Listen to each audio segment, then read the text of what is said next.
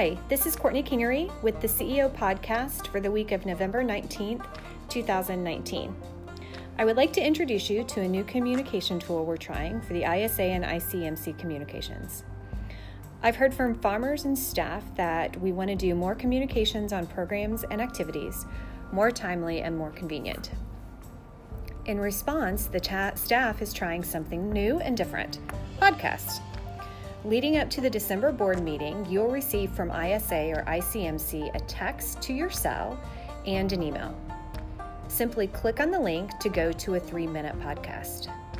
Each 3-minute podcast, a staff member will provide you an update on his or her program area.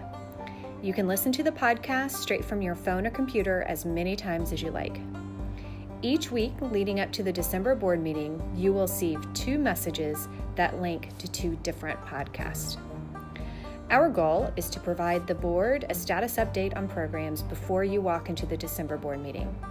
Having that information ahead of time will free up valuable board meeting time for discussions and board decisions.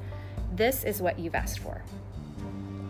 Then, starting in January, you will receive 1 text a week from ISA or ICMC that links to a podcast.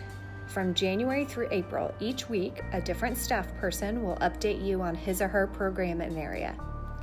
In May, we will evaluate the program and decide if we want to continue.